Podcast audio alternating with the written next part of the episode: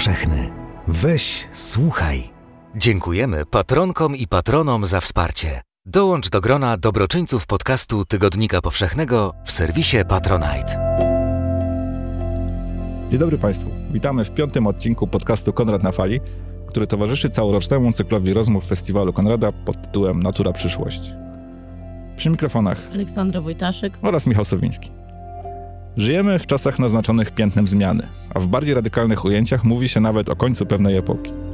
Zewsząd słyszymy o zmianach klimatu, o katastrofalnych suszach, o niszczących powodziach, o plastikowych odpadkach, które znaleźć można nawet na dnie rowu mariańskiego, o wymierających niemalże na naszych oczach gatunkach zwierząt i roślin. W ostatniej dekadzie to dojmujące doświadczenie życia w krytycznym momencie dziejów ludzkości, a może nawet całej planety, stało się szczególnie intensywne. Zderzenie się z tą nową rzeczywistością powoduje najróżniejsze reakcje. Niektórzy wybierają ignorancję, udawanie, że problemu nie ma albo że jeszcze nas nie dotyczy. Inni z kolei podejmują najróżniejsze działania, które mają zatrzymać nadciągającą katastrofę, uzdrowić świat, a przynajmniej przywrócić mu znany z przeszłości przyjazny człowiekowi kształt. W ostatnich latach w światowej humanistyce coraz mocniej dochodzi do głosu jeszcze inna koncepcja, pokrewna wszystkim projektom ekologicznym i społecznym względem z debaty publicznej, ale wyrastająca z nieco innych założeń filozoficznych. Mowa tu o krytyce samego antropocentrycznego sposobu patrzenia na rzeczywistość, a więc i roli, jaką człowiek zajmuje w świecie. Na gruncie polskiej humanistyki pisze o tym Andrzej Marzec, który był ostatnio gościem Grzegorza Jankowicza w ramach cyklu rozmów Natura przyszłości, towarzyszących tegorocznej edycji Festiwalu Konrada. Rozmowę z Andrzejem Marcem można obejrzeć na kanale YouTube Krakowskiego Biura Festiwalowego oraz na stronie naszego podcastu tygodnikpowszechny.pl ukośnik podcast. W koncepcji tej, przez Andrzeja Marca nazywanej antropocieniem, chodzi o radykalne przedefiniowanie relacji, jakie budujemy z innymi bytami, zarówno ożywionymi, jak i nieożywionymi. To przede wszystkim zerwanie z wiarą we wszechsprawczość człowieka, która w kulturze zachodniej towarzyszy nam od początku nowożytności – nie oznacza to oczywiście zdjęcia z nas odpowiedzialności za świat, w którym żyjemy, ale raczej otwartego przyznania się, że nie jesteśmy jego władcami, że nie należy on do nas, a katastrofa, z którą się mierzymy, wynika właśnie z naszego upartego narzucania reszcie światu naszych kategorii pomysłów. To także próba realistycznego skonfrontowania się z tym, co tu i teraz, czyli porzucenie wiary w wielkie utopijne projekty, wielkie projekty zmiany i naprawy, które paraliżują naszą wyobraźnię i wolę działania. Powinniśmy raczej skupić się na rzeczach bliższych naszej codzienności, na bieżącym negocjowaniu naszej egzystencji z innymi bytami zamieszkującymi świat, nawet jeśli to niewygodne, nawet jeżeli to upokarzające z antropocentrycznej perspektywy. Nie ma tu już miejsca na naiwną wiarę, że wszystko będzie dobrze. W tej wizji świata i człowieka mroczny optymizm, obliczony na mierzalną skalę, to jedyne, co nam zostało. Tylko tyle, a może aż tyle. O to pytamy naszego gościa, doktora Michała Pospiszyla, filozofa z Instytutu Studiów Politycznych Polskiej Akademii Nauk. Zanim zajmiemy się krytyką antropocenu, chciałabym zapytać o sam ten termin i o to zjawisko w kontekście najnowszej, zwłaszcza filozofii. Skąd się właściwie wziął antropocen? Co to znaczy i jakie są konsekwencje tego nurtu myślowego na współczesną, zwłaszcza filozofię? Sam, e, sam termin ma bardzo złożone, e, złożone pochodzenie i właściwie można powiedzieć, że, e, że o, w takiej najprostszej definicji po prostu do, dotyczy, dotyczy, odnosi się do epoki, epoki człowieka, czyli epoki, w której jakby w geologicznych warstwach Ziemi miałby od, odciśnięty zostać ślad istnienia gatunku ludzkiego, ale już w samej konstrukcji tego terminu jest właściwie wpisana, wpisany spór dotyczący na przykład tego, na czym miałby polegać ten ślad, tak? Czy, czy, czy na przykład należy wyznaczać granice tej epoki w momencie, kiedy były robione próby atomowe w latach 40. i 50., czy może powinna być to epoka przemysłowa, czy nawet istnieją autorzy, którzy mówią o, o, bardzo takim długim antropocenie i próbują mówić o tym, że to już jest rewolucja neolityczna, czyli ten moment, w którym człowiek zaczął uprawiać zboże, żyć w osiadły sposób i rzeczywiście w intensywny, z pewnej perspektywy intensywnie oddziaływując już na środowisko i w tym sensie jakby wpływając także na, na kształt tego, jak wygląda e, klimat, przynajmniej lokalnie. No i więc, więc, więc już w kwestii tego, jak wyznaczymy, co, co, co, co będzie tym czynnikiem, który definiuje granicę, czy ten początek antropocenu, już, już jakby rozgrywa się kilka, kilka sporów filozoficznych. Samo to pojęcie też jest ciekawe od tej, od tej strony, że w pewnym sensie jakby jest w niej już wpisany koniec, tak? To znaczy, że ono już z samego tego faktu, że ten, że ten ślad człowieka został wykonany, to on jednocześnie to jest już jakby ślad tego, tej, tego końca, tak? To znaczy, że to zwykle jest już związane z tym, z tym oddziaływaniem, które ostatecznie ma doprowadzić do kryzysu, katastrofy, zakończenia się tej, przynajmniej tej cywilizacji, którą, e, którą znamy. Więc w tym sensie jest to jest to jakieś takie kłopotliwe pojęcie, które w pewnym sensie jest, jest wewnętrznie sprzeczne. I trzecia rzecz, e, również, również jakoś tak kłopotliwa, czy, czy, czy nastrajająca do takich filozoficznych e, pytań, jest związana z tym, że właściwie cała filozofia XX, XX wieku, czy jej główny nurt, skupił się na tym, żeby jednak zakwestionować taką wiodącą czy centralną w ogóle pozycję człowieka w świecie, tak? To znaczy pokazać, że to był rodzaj takiej iluzji wytworzonej przez nowoczesną filozofię od Kartezjusza, później Kanta i tak dalej, która uczyniła jakby z człowieka taki centralny byt e, w całym świecie i w ogóle myśle, myślenia o, o, o świecie jako tym, który, który musi być podporządkowywany przez człowieka i tak dalej to, to jeśli XX wiek jest jakąś odpowiedzią na to, co się działo wcześniej w filozofii, to właśnie przede wszystkim w tym sensie, żeby pokazać, że człowiek jest zanurzony w świecie, że jest uwarunkowany, że, że bardzo wiele różnych też czynników społecznych, kulturowych wpływa na to, kim jest, jak działa, e, jak myśli i, e, i, i jaką ma konstrukcję. No i to, i, to, i to też jest kłopotliwe, tak? To znaczy, w momencie, w którym mamy to pojęcie antropocenu, które teoretycznie po, po, pojawia się, znowu stawia człowieka w centrum, jako ten byt, który miałby być przede wszystkim odpowiedzialny za, za współczesny kryzys czy, czy, katastrofę, czy katastrofę e, klimatyczną. Więc powiedziałbym, że już w samym tym pojęciu są te trzy, trzy jakieś takie spory dotyczące tego, kiedy się zaczął antropocen, właśnie tego, że, że żyjemy w epoce filozoficznej, która próbowała zakwestionować istnienie tego wyróżnionego bytu, jakim jest człowiek, a jednocześnie właśnie antropocen znowu stawia go w centrum. No i właśnie kwestii e, tego, e, tej, tej, e, tej, też tego, tej próby wyjścia, wyjścia z antropocenu, tego, tej próby rozwiązania tego problemu, jakim jest, jakim jest kryzys klimatyczny. Mhm.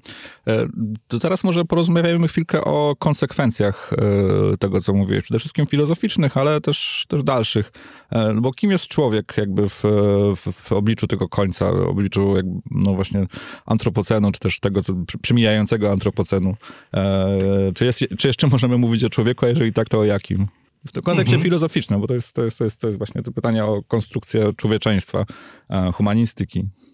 Tak, no myślę, że to, że to właśnie jest, y, że kłopotliwość też tej sytuacji polega na tym, że ona, że to jest że, że takim krytycznym punktem odniesienia w ogóle dla tej refleksji na, na, na temat y, y, na temat antropocenu, które, które właśnie jest ściśle związane z katastrofą ekologiczną i kryzysem, w którym dzisiaj żyjemy, jest taka, taka wizja w ogóle tego człowieka pisanego przez duże C, czy, tak? to znaczy jakby takiej wizji tego człowieka, który opanowuje naturę, który kontroluje rozmaitych aktorów życia społecznego i ekologicznego i który ma właśnie taką bardzo imperialny stosunek do świata i życia społecznego, to znaczy ma taką bardzo wysoko modernistyczną wizję tego, jak, jak, jak, powinno wyglądać, jak powinno wyglądać środowisko społeczne i ekologiczne, czyli że jesteśmy w stanie jakby narzucać mu prawa, tak? to znaczy dyktować jakieś warunki, tak? to znaczy stwarzać rzeczywistość jakby od podstaw,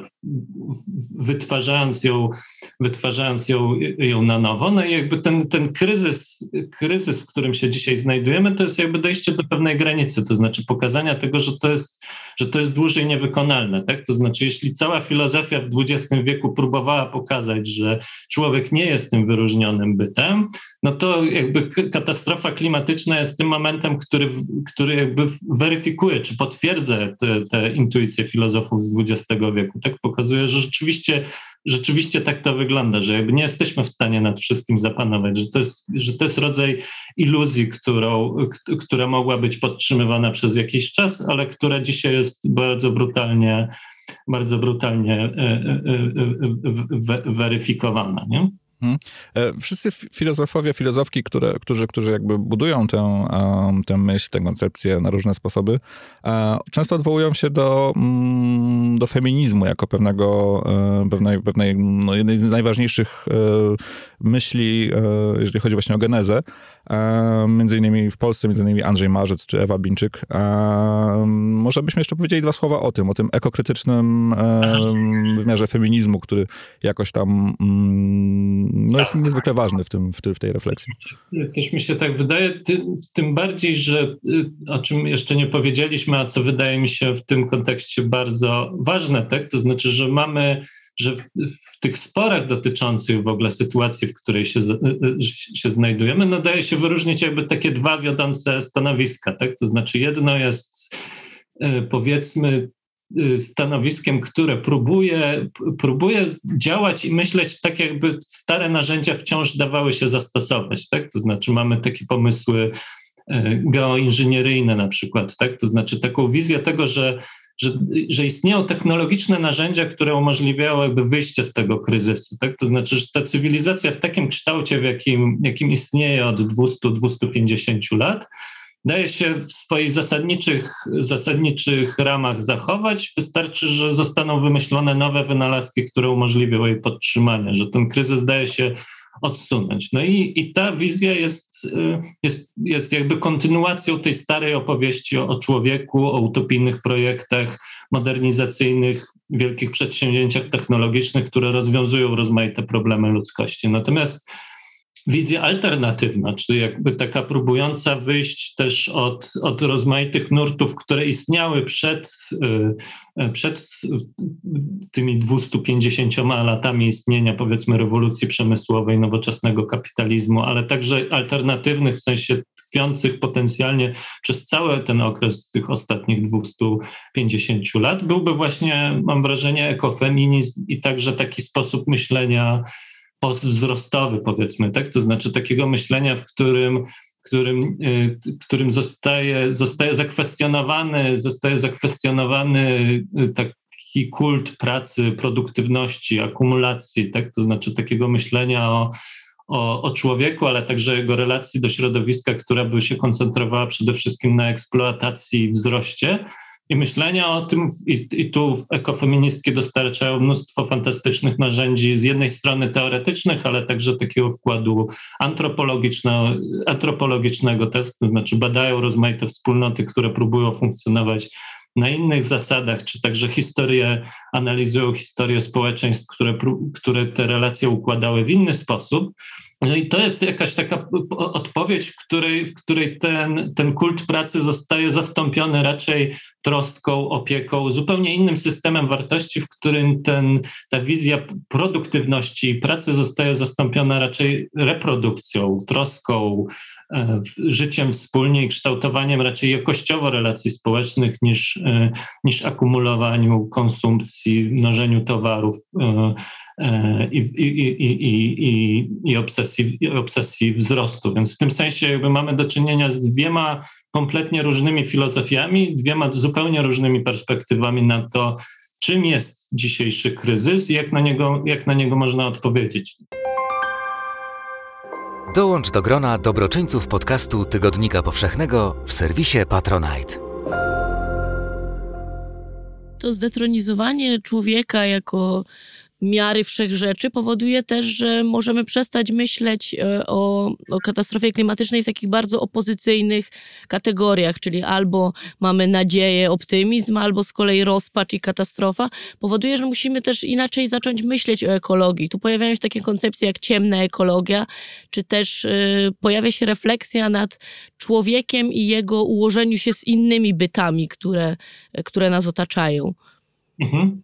To też mi się wydaje super ważne od tej strony, że to jest, że kryzys klimatyczny jest właściwie czymś, czego doświadczały społeczeństwa przednowoczesne bez przerwy. Tak? To znaczy, że to jest jakaś taka granica ekologiczna tych wspólnot, które zawsze które jeśli funkcjonowały na innych zasadach, które z naszej perspektywy mogą się wydawać właśnie takie zrównoważone, ekologiczne i tak dalej, to to niekoniecznie wynikało właśnie z takiej postawy, nie wiem, bardziej moralnej, tak? To znaczy, że człowiek się zepsuł po prostu wraz z e, nowoczesną czy oświeceniową rewolucją, tylko że to, to środowisko, w którym ludzie funkcjonowali, wy, wy, funkcjonowali, wymuszało pewne zachowania, tak? To znaczy wymuszało pewien pewien stosunek do środowiska, który nie mógł być naznaczony taką gwałtowną eksploatacją, tak? bo ta eksploatacja w średnim horyzoncie nawet czasowym mogła być wyniszczająca. Tak, to, co do tego, to, te narzędzia, które zostały dostarczone wraz z rewolucją przemysłową, umożliwiły właśnie tę iluzję tego, że to daje się zrobić. Tak? To znaczy, że daje się wyrwać z tych uwarunkowań środowiskowych i stworzyć jakiś, jakiś rodzaj stosunków społecznych zupełnie funkcjonujących poza tym kontekstem. No i teraz wydaje mi się, że, ten, że, to, że to wyjście poza te te wielkie opowieści optymistyczne albo pesymistyczne i tak dalej, polegałoby właśnie na takiej próbie zrozumienia tego, że, ten, że, ten, że ta sytuacja kryzysu czy katastrofy klimatycznej jest tym momentem tego zmuszenia do kompromisów, tak? to znaczy zmuszenia zaakceptowania sytuacji, w której należy, należy z otaczającym światem wejść w jakiś rodzaj, w jakiś rodzaj niewygodnego układu, który nie będzie, nie będzie po prostu imperialnym narzuceniem jakichś zasad, reguł życia społecznego, ekonomicznej eksploatacji i tak tylko będzie próbą współżycia, które zawsze, zawsze nie jest, nie jest czarno-biała, tak? to znaczy nie jest po prostu optymistyczną opowieścią o naturze, która dostarcza swoich owoców za darmo i stwarza jakiś rodzaj takiego ekologicznego raju, tylko jest raczej y, y, sztuką współdziałania, tak? to znaczy sztuką rozwiązywania też bardzo konkretnych, lokalnych problemów codziennych, y, wychodzącą jakby z takiego rozpoznania, że, że te ograniczenia środowiskowe też są jakąś szansą do tego, żeby przedefiniować relacje społeczne. Tak? To znaczy to bardzo dobrze widać właśnie w kontekście tej rewolucji, która się dzieje w XVIII wieku, że taki eksploatacyjny stosunek do przyrody, zwłaszcza w kontekście właśnie plantacji niewolniczych, y, y, trzciny cukrowej na Karaibach i tak dalej, generuje też bardzo określone, bardzo hierarchiczne i przemocowe stosunki E, społeczne, tak? wobec czego jakby ten, ten ekofeministyczny, e, te, te ekofeministyczne zaakcentowanie, czy, czy ta próba wyjścia, poszukiwania jakichś alternatywnych języków i sposobów myślenia na temat relacji ekologicznych jest też opowieścią na temat tego, że te relacje ekologiczne bardzo mocno wpływają na to, jak wyglądają relacje społeczne, relacje między płciami, relacje między e, klasami, że one mogą, że one, one, one wszystkie razem jakby funkcjonują w ramach jednego, jednego układu, a nie, a nie oddzielonych, oddzielonych rzeczywistości. Mhm. Krytyka, krytyka antropocenu też e, wymusza mm, na nas trochę przeformułowanie naszych pojęć i naszego sposobu myślenia też politycznego. E, pojawia się tutaj parę też zastrzeżeń, też uwag wobec na przykład myśli społecznych, lewicowych, e, pewne odejście od, od właśnie od tych modeli krytycznych, właśnie na rzecz bardziej pozytywnego, czy też afirmatywnego, albo też performatywnego, to różnie bywa nazywane. W każdym razie zmiana podejścia, to też, też jest szalenie ciekawe, właśnie takie, ta próba wyjścia z pewnego impasu też na poziomie, na poziomie teorii, czy na poziomie właśnie koncepcji krytycznych. Żebyśmy jeszcze o tym, o tym dwa słowa powiedzieli, bo to, to, to, to wiele osób na to zwraca uwagę e, przy okazji właśnie tego problemu. Nowy sposób myślenia o naszym zaangażowaniu na przykład. E, mhm.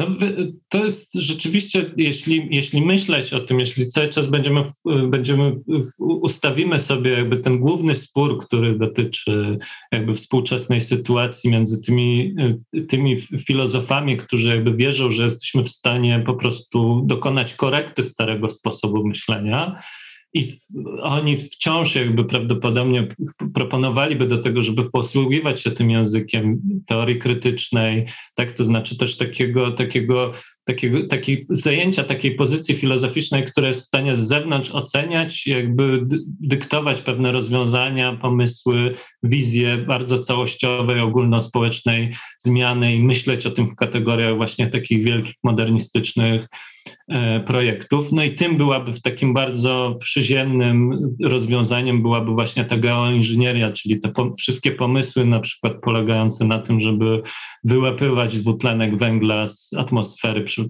pomocy rozmaitych rozwiązań E, technologicznych albo ograniczać promieniowanie słoneczne, tak? To znaczy, tylko że to zawsze są rozwiązania, które są bardzo e, bardzo y, y, punktowe, tak? To znaczy one, one nawet jeśli, chociaż dzisiaj wiemy, że technologicznie jest to niewykonalne, ale nawet gdybyśmy sobie wyobrazili, że istnieją technologie, które by umożliwiły rzeczywiście zredukowanie gazów cieplarnianych, to one zwykle nie uwzględniają bardzo szerokiego wachlarza innych jeszcze problemów, które towarzyszą zjawisku, które nazywamy katastrofą klimatyczną, przede wszystkim związane z zanikiem bioróżnorodności, z zanieczyszczeniem oceanów i całym szeregiem różnych problemów ekologicznych, których mamy i z których zanieczyszczenie, czy ilość gazów cieplarnianych jest tylko jednym z bardzo wielu różnych okoliczności. No więc jeśli, jeśli jedną, jedną tradycją filozoficzną byłaby ta tradycja, która wierzy wciąż w, w wielką myśl krytyczną, wielkie projekty utopijne, które są w stanie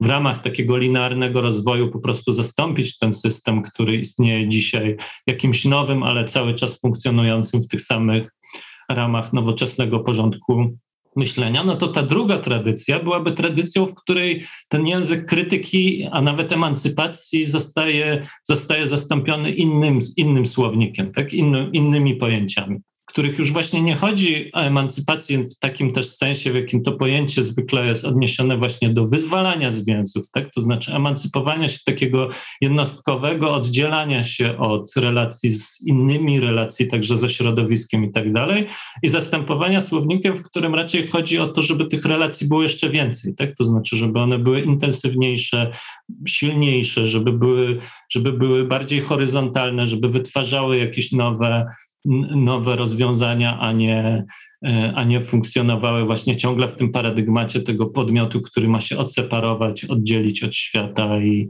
i życia społecznego i funkcjonować jako taka od, odseparowana jednostka. Hmm? Mi to, mi, mi, to, pełna zgoda. Mi też jeszcze chodziło o taką zmianę też dykcji w, w obrębie debaty publicznej. Eee, Andrzej Marzec na przykład w swojej książce dosyć mocno podkreśla właśnie ten e, takie uwikłanie na przykład nie, niektórych nie, części powiedzmy powiedzmy debaty publicznej lewicowej w takim nieustannym poczuciu winy i e, właśnie szukaniu, krytycznym szukaniu dziury w całym, jak on to nazywa, e, mhm. które jest oczywiście potrzebne i, i, i, ważne. Na tym, na, tym, na tym zbudowana jest nasza świadomość, też taka społeczna, lewicowa, ale z drugiej strony e, to jego zdaniem doszliśmy do pewnej ściany, zapędziliśmy się trochę w kozi róg, że brakuje nam tego elementu pozytywnego w, w tym wszystkim. I ten, ta właśnie krytyka antrop, antropocenu zdaje się być czymś, e, co wychodzi naprzeciw tej, tej, tej niemocy, czy też temu jakiemuś właśnie osłabieniu, e, wyczerpaniu się może o pewnego języka. No, ja nie wiem, czy się zgadzasz z tym, bo to jest, to jest dosyć kontrowersyjna myśl, ale... Wydaje mi się, że, że, że, że też przekonuje mnie ten, ta narracja, którą rozwija amerykańska antropolożka Anna Tsing, która próbuje właśnie wyjść poza taki, które właśnie, tak, to znaczy ona też przyznaje się do tego, że sama jakby wywodzi się z tradycji krytycznej, że w ogóle ten język myślenia w kategoriach postępu i tak dalej jest, y, jest jakoś jej językiem, tak, to znaczy to jest jej słownik, ona z niego wyrastała i tak dalej. Jednocześnie też doświadczenia takie antropologiczne, które wydaje mi się super inspirujące też dla współczesnej filozofii, tak? To znaczy to, to jest osoba, która, która próbuje łączyć teorię z badaniami terenowymi, przede wszystkim w Indonezji, które prowadziła w, w latach 90. i początku lat 2000. Potem napisała jeszcze kilka innych książek, właśnie też formując, czy próbujących uprawiać antropologię w cieniu katastrofy E, klimatycznej, jakby przyglądać się bardzo określonym jakby próbom radzenia sobie z tą sytuacją. Tak? To znaczy książka z 2015 roku o, e, o grzybie na końcu świata opowiada o zbieraczach grzybów, którzy funkcjonują na takich przestrzeniach zniszczonych przez e, postindustrialnych, zniszczonych przez, przez właśnie katastrofę E, ekologiczną, ale które jednocześnie są, są potencjalne, rodzą rozmaite nowe potencjalności. Tak? Okazuje się, że te grzyby, które oni zbierają, shiitake, są, rosną tylko właśnie w takich miejscach zniszczonych, postprzemysłowych i tak dalej. No i one wytwarzają bardzo ciekawe układy takich kosmopolitycznych grup migrantów, którzy ściągają na to miejsce i na te miejsca i zbierają te grzyby, które, które potrafią kosztować bardzo wiele, bo są jakimś dobrem rzadkim i tak dalej, i wytwarzać jakieś takie interesujące przecięcia tych wspólnot, tych, tych osób, które zbierają te grzyby, ale także samych grzybów, które, które odgrywają tutaj rolę właśnie tego czynnika spajającego to życie społeczne i wytwarzającego jakieś nowe możliwości w obliczu, e, obliczu dziejącej się katastrofy. No i jakby śledzenie tych ruchów, czy tych, czy tych sposobów życia, które dzieją się, dzieją się w takich miejscach, może być jakoś inspirujące i, i wskazywać jakby możliwe możliwe rozwiązania, tak? No właśnie to jest ciekawe, bo mm, jednym ze sposobów, y, na, który wielu filozofów również proponuje na wyjście z tego impasu, odbicie się od tej ściany, o której Michał mówił, jest wyobraźnia, radykalna wyobraźnia i spekulacja. Tylko pytanie brzmi, czy jesteśmy w ogóle w stanie pomyśleć to, co nieludzkie, jakby pójść ze swoją wyobraźnią tak daleko, żeby się z tych kategorii myślenia narzuconych wyzwolić? No to jest, to jest, bardzo, bardzo fundamentalny problem i on właściwie jest, on jest właściwie y, rozpoznaniem jakby dwóch tych szkół. Tak? To znaczy z jednej strony mamy ten, ten impas wyobraźni jest, jest diagnozowany zarówno przez tych, którzy wierzą w, w, technologiczne rozwiązania współczesnej katastrofy klimatycznej. Zwykle ten nurt filozofii jest określany akceleracjonizmem, to znaczy wiarą w to, że przyspieszenie technologiczne, akceleracja jest w stanie rozwiązać rozmaite problemy i oni jakby wychodzą też od takiego rozpoznania, że żyjemy w epoce, w której wydaje się, że nic nie jest możliwe, że, że właśnie, że, że kręcimy się w kółko, że ta katastrofa jakby już właściwie się zrealizowała i tak dalej. Uwierzmy, że jakby prawdziwa zmiana radykalna, całościowa jest jest możliwa, tak? No tylko, że odpowiedź z tej drugiej strony, tych y, teoretyczek i, i antropolożek, które właśnie próbują powiedzieć, że, że właśnie, że to jest ciągłe tkwienie, nawet jeśli, nawet jeśli jest to nawoływanie do, do wielkiej zmiany, wielkiego utopijnego projektu i tak dalej, to on jest w gruncie rzeczy formułowany dokładnie z tych samych pozycji, co wszystkie poprzednie projekty, które jak wiemy generowały kolejne problemy. Tak? To znaczy, że to jest w istocie kręcenie się w kółko. Tak? To znaczy, że każde rozwiązanie technologiczne, które miało wyzwolić ludzi od pracy, powodowało, że pracowali jeszcze więcej, które miało przyczynić się do tego, że tej oszczędności energetycznej będzie mniej, powodowało, że w gruncie rzeczy produktywność całego systemu jeszcze wzrastała, wobec czego śmieci, a także zanieczyszczeń tylko, tylko wzrast, zanieczyszczenia tylko wzrastały i tak dalej. Więc w gruncie rzeczy jest to rodzaj takiego, to technologiczne rozwiązania w istocie generują więcej, rozwiązując jedne problemy, generują całe mnóstwo, całe mnóstwo nowych, wobec czego ten, ten, ta ekofeministyczna czy postwzrostowa narracja proponuje raczej zmienienie tej logiki działania, zmienienie tego, tego systemu wartości, żebyśmy zaczęli funkcjonować w ramach właśnie naprawdę innej wyobraźni politycznej niż ta, która dominuje od 250 lat. Czyli myślisz, że już tak kończąc, myślisz, że możemy sobie pozwolić na ciemny, mroczny optymizm w tym wszystkim? Miejmy nadzieję. Podcast Konrad na Fali towarzyszy całorocznemu cyklowi rozmów Festiwalu Konrada pod tytułem Natura Przyszłości.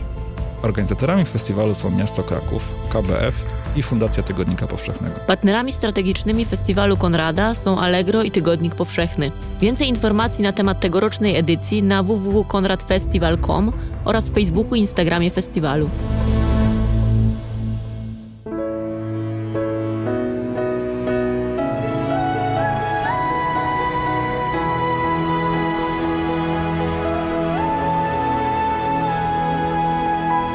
Podcast powszechny. Weź, słuchaj. Jeśli słuchają nas Państwo w Spotify albo w Apple Podcast, zasubskrybujcie nasz kanał. Jesteśmy też w Google Podcast i w aplikacji Lekton oraz na www.tygodnikpowszechny.pl/podcast.